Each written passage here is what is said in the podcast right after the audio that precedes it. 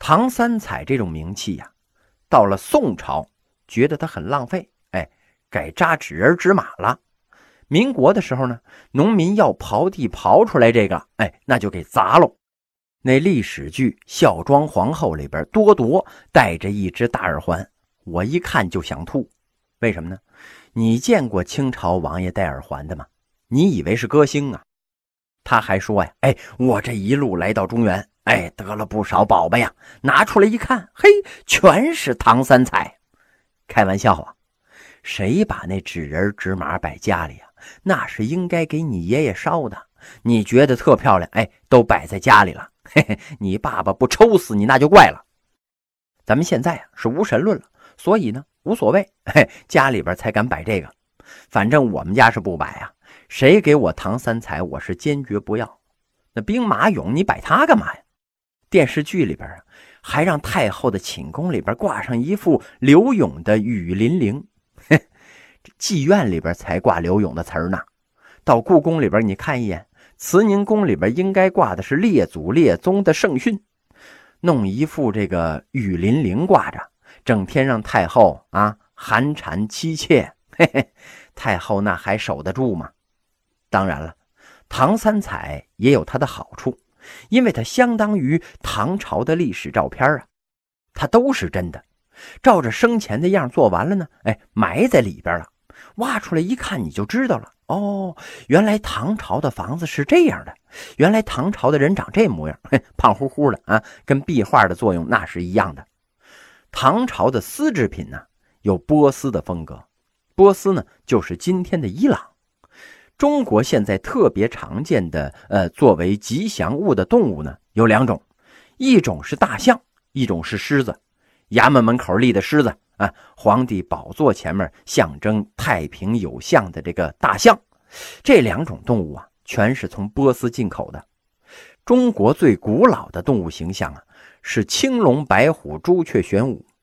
东方青龙，西方白虎，南方朱雀，北方玄武。青龙白虎啊，大家都知道。这朱雀呢，就是三足乌；玄武啊，是一条蛇缠在龟上。也叫龙龟。最早中国出现的动物形象呢是这四种，没有狮子和大象。后来有一段时间呢倒是有了，哎，那是在哪儿啊？在文革以前。之后知青上山下乡插队，哎，把这大象啊都给插缅甸去了。原来中国境内啊也有东北虎，现在呢，哎，都跑到俄罗斯去了。隋的钱币呀铸的仍然是五铢钱，秦朝的钱呢？叫半两，汉朝的钱呢叫五铢，一直沿用到隋。学历史有一个特别重要的途径啊，是以诗证史，因为古诗里边呢有大量的咏史诗。这刘禹锡的《蜀仙主庙》里边说呀：“天地英雄气，千秋尚凛然。世分三足鼎，夜付五铢钱。”德相能开国，生而不向贤。凄凉属故伎，来武魏公前。这光复汉室天下呀，当然，哎，也就是偏安一隅吧。这事儿呢，归功于诸葛亮。刘禅阿斗啊，嘿，那就是一个笨蛋，所以呢，造成了蜀国的灭亡啊。其中啊，他说的那个夜付五铢钱，就是汉朝的钱。唐高祖的时候啊。流通的开元通宝钱，到现在啊，几毛钱就能买一个。以后啊，历代的货币都以它为范式。开元通宝的“开元”意思可能是呃，国家刚刚建立，开辟了新纪元，它不是年号。否则的话呀，开元通宝就成了唐玄宗的钱了。以年号铸钱呢，是从北宋开始的。北宋以前呢。有唐一代铸的钱呢，叫开元通宝。这唐朝的市场里呀，有固定的交易场所，叫市。市中有底底店和柜房，哎，设有官员管理。这底店呢，兼营旅店、货站、交易场所。电视剧《大马帮》里边啊，他们到哪儿都能住的，那就是底店。这个地方啊，还可以存他带来的货，哎，烟叶子。在现场进行交易，贵坊啊，是我国最早的银行的雏形啊，比欧洲早了几百年。银行的出现证明了商品经济发达，货币需求量大呀。金属货币过于沉重，携带不方便，哎，这才有了银行啊。电视剧《碧血剑》里边啊，一个小姑娘背着两千两黄金，从岸上嗖一下就跳到河里那小船上去了。哎呦，那可是不合理呀！第一，她背得动吗？古代是十六两一斤呢，所以呢有半斤八两这么一说嘛。那么两千两就是一百多斤呐，一百多斤背着还能跳那么远？你开玩笑啊！奥运会要是那个时候办，那金牌就没有悬念了。他这武功高强，那我不怀疑。即使他背得动吧，但是他背了一百多斤的钱，从岸上嗖一下就跳到河里那船上去，那船就跟被大口径的榴弹炮命中了一样，那不沉才怪呢。明显那是违反了物理定律的。另外啊，电视剧里边还有很多从袖子里边摸出来一锭银子的人，哎，说这是五十两。第一呀，五十两的大元宝只能是官府的官钱，老百姓一般不带这样给的，他没有渠道啊，弄不到。再者呢，五十两银子那是三斤多呀。你搁在袖子里边，他走路不咣当都会抽到你自己的大腿呀。没走几步就把这袖子给扯坏了，除非那袖子呀是用防弹背心那材料做的。当时真正掏出来的银子呀，应该全是碎银子，十两以上的，哎，就得给银票了。哪儿见过给那么大锭的真银子呀？《鹿鼎记》里边啊，韦小宝动不动就拿个几千两银票来送给敌人，用来解围吗？要是他身上几十万两银票都换成了银子，他得身体倍儿棒。如果这五六千斤他能扛得动，那天地会的总舵主那就得改他了。所以啊，那个时候大笔的买卖全是用银票。银票的意思呢，就是我把钱存在一个地方，那个地方呢给我开个证明，跟存款单一样。我拿着这个证明呢，到下一个地方把它取出来。发展到了北宋啊，就出现了纸钱了。我也甭去取它了，我直接呢给你纸币，那就完了。随着经济的发展呢，到现在纸币的需求量太大了，携带不方便，动辄成千上万呢，而且呢容易弄脏弄破，传染细菌。于是啊就开始刷卡了。中国还没有大量的普及，有些小店买东西的时候啊还得问，哎，能不能刷卡呀？要是在美国的话呀，买东西之前你得先问人家你收现金吗？因为他们一般呢都是用信用卡和旅行支票，很少有地方收现金的。所以这欧元、美元，尤其是日元取出来那都是崭新的，就证明呢它很少流通。咱们中国人民币的纸币太旧啊，就是流通量太大了。净是拿胶水粘的、胶带粘的，哎，偶尔呢还缺那么一两个角。现在你做生意啊，想干到几点呢？那就干到几点，二十四小时没人管。哎，但是那会儿不行，官府不允许呀，有限定。一些繁荣的大城市里边，那才有夜市呢；农村呢，只有草市。还有一个特点呢，就是胡商遍布。那会儿啊，中国是很开放的。没人抵制这货那货呀，没人抵制外商，外商来华就特别多。胡商啊，就是外商，也有西域少数民族的，主要是阿拉伯人、波斯人。隋唐两朝啊，长安、洛阳是全国最大的政治、经济、文化中心呢，也是商业大都会。长安城里边啊，有坊有市，坊市分开，坊啊是住宅区。相当于我们的居民小区吧，有围墙有门。市呢是商业区，做买卖只能在市里边。市有东市西市，你只能在这两个地方做买卖。这跟今天的情况一比呀，又证明了当时的商品经济不够发达。今天如果北京有两个地方做买卖，一个是西单，一个是东单，你们家如果在怀柔想吃饺子买瓶醋，那打车去西单吧。哼，打车钱呢，都够你吃牛排了。难道古时候的人吃饺子不吃醋吗？哎，他也吃，怎么吃？自己酿的。那会儿啊，什么都自己做。你比方说像我小时候吧，家里边自己擀面条，自己做包子，自己蒸馒头，自己做花卷儿，这些玩意儿现在在超市里都能买着。这就说明啊，今天的商品经济比我小时候要发达。你更别说是隋唐的时候了。那个时候的市场啊，一击鼓，大家就开始来做买卖了；一打锣，那就得散。一般太阳下山呢，就开始打锣了，然后开始打进阶鼓。哎，进阶鼓八百响嘛，鼓响一声，赶紧往家里跑。鼓声一停，你还在大街上，那鞭子就抽过来了。冬天太阳走得早啊，四点多钟就下山了。那四点多你就回家闷着去吧。古代都是这样，一到晚上那就进街了。他怕你聚众谋反呢。不在家里的上街的人呢，都得有腰牌，比如官员才可以上街。在唐朝啊，晚上上街那也没事干，因为所有的商店都关了呀。长江流域的商业都市啊，以扬州、成都为两个中心。扬一益二，扬州第一啊，益州第二。益州呢就是成都。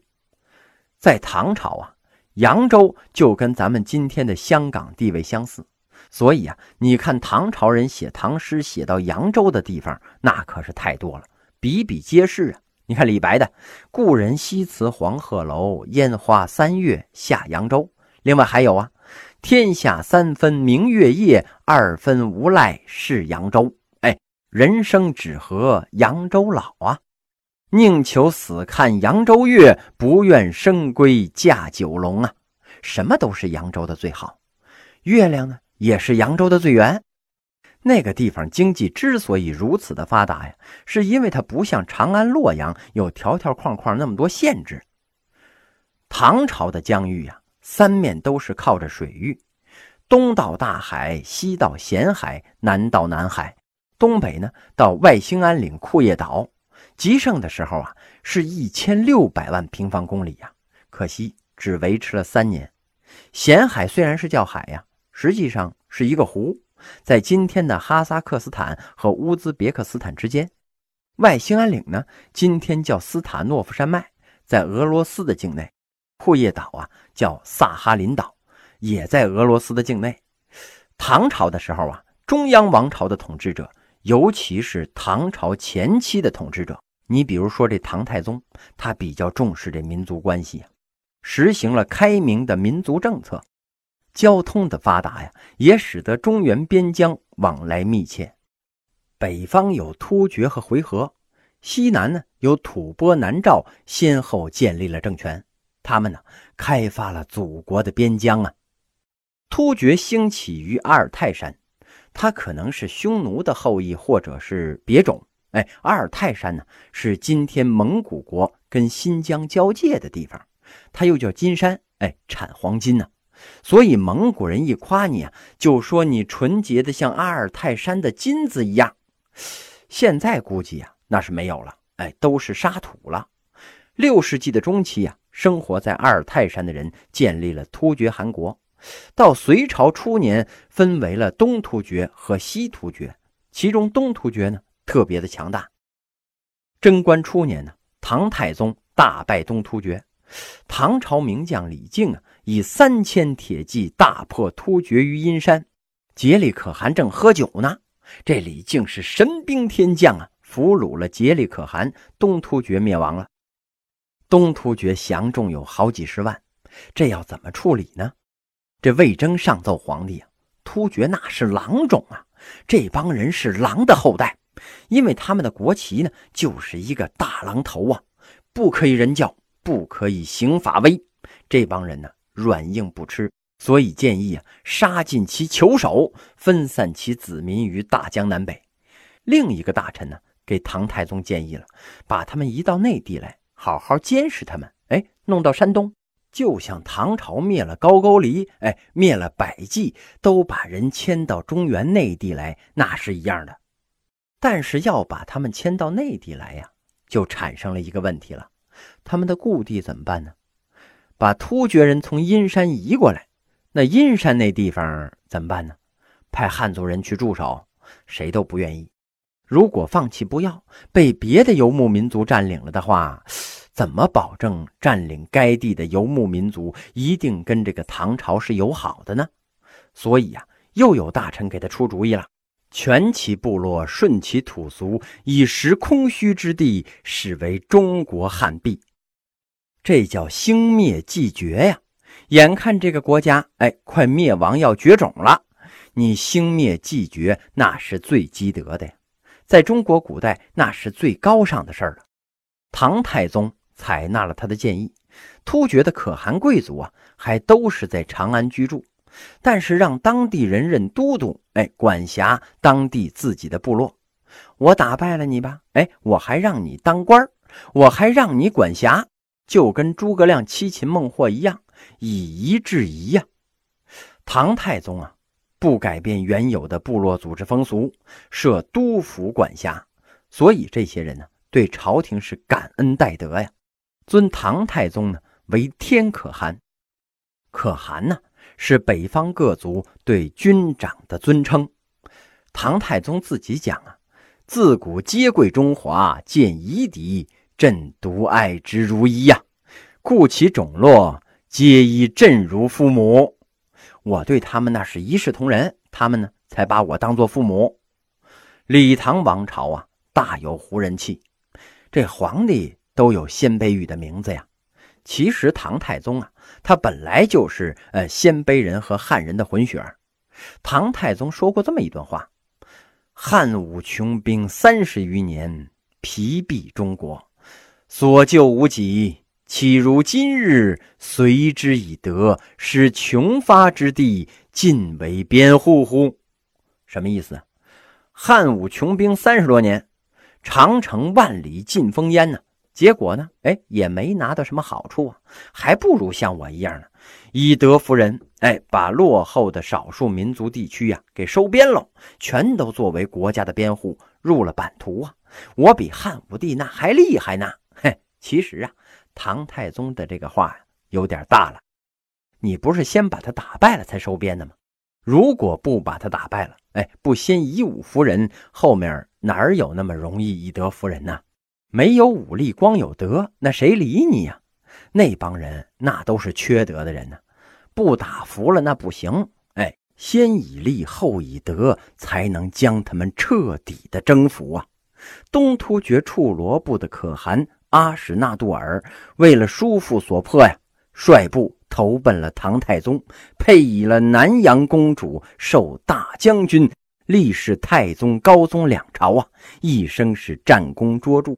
堪与李靖等名将比肩呢，他横扫西域呀，杀的那些突厥同族是哭天喊地，灭大小国二十四个，为唐朝西安、北庭两大都护府的创立者呀。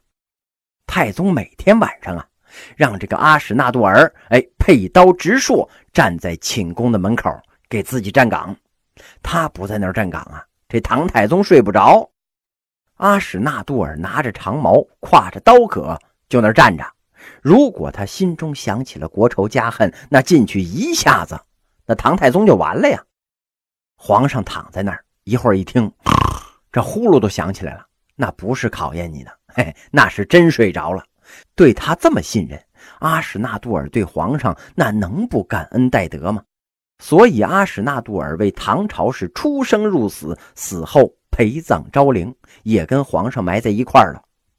唐王朝啊，开阔、宏博、多彩呀，各个民族、各个国家的人都有在唐朝当官的。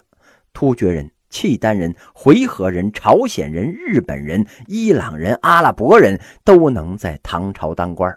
所以啊，唐太宗一去世，北方各族的军长啊，如丧父母啊。戳瞎自个儿眼睛的，拿刀割自己的脸的，脑袋上点香的，自杀殉葬的，什么样都有啊！哎，无法形容自己心中有多么的悲痛。由此可见呢，这唐太宗处理民族关系那是非常的开明的。东突厥灭了以后啊，还有西突厥，当时在新疆地区控制着天山以南各国，影响丝绸之路的畅通啊。唐太宗先征服了高昌，至安西都护府。到了公元六百五十七年了，唐高宗派了苏定方等征讨西域。苏定方啊，那是个猛人，之前曾经和李靖一起灭了东突厥呀，现在呢又俘获了贺鲁，灭了西突厥。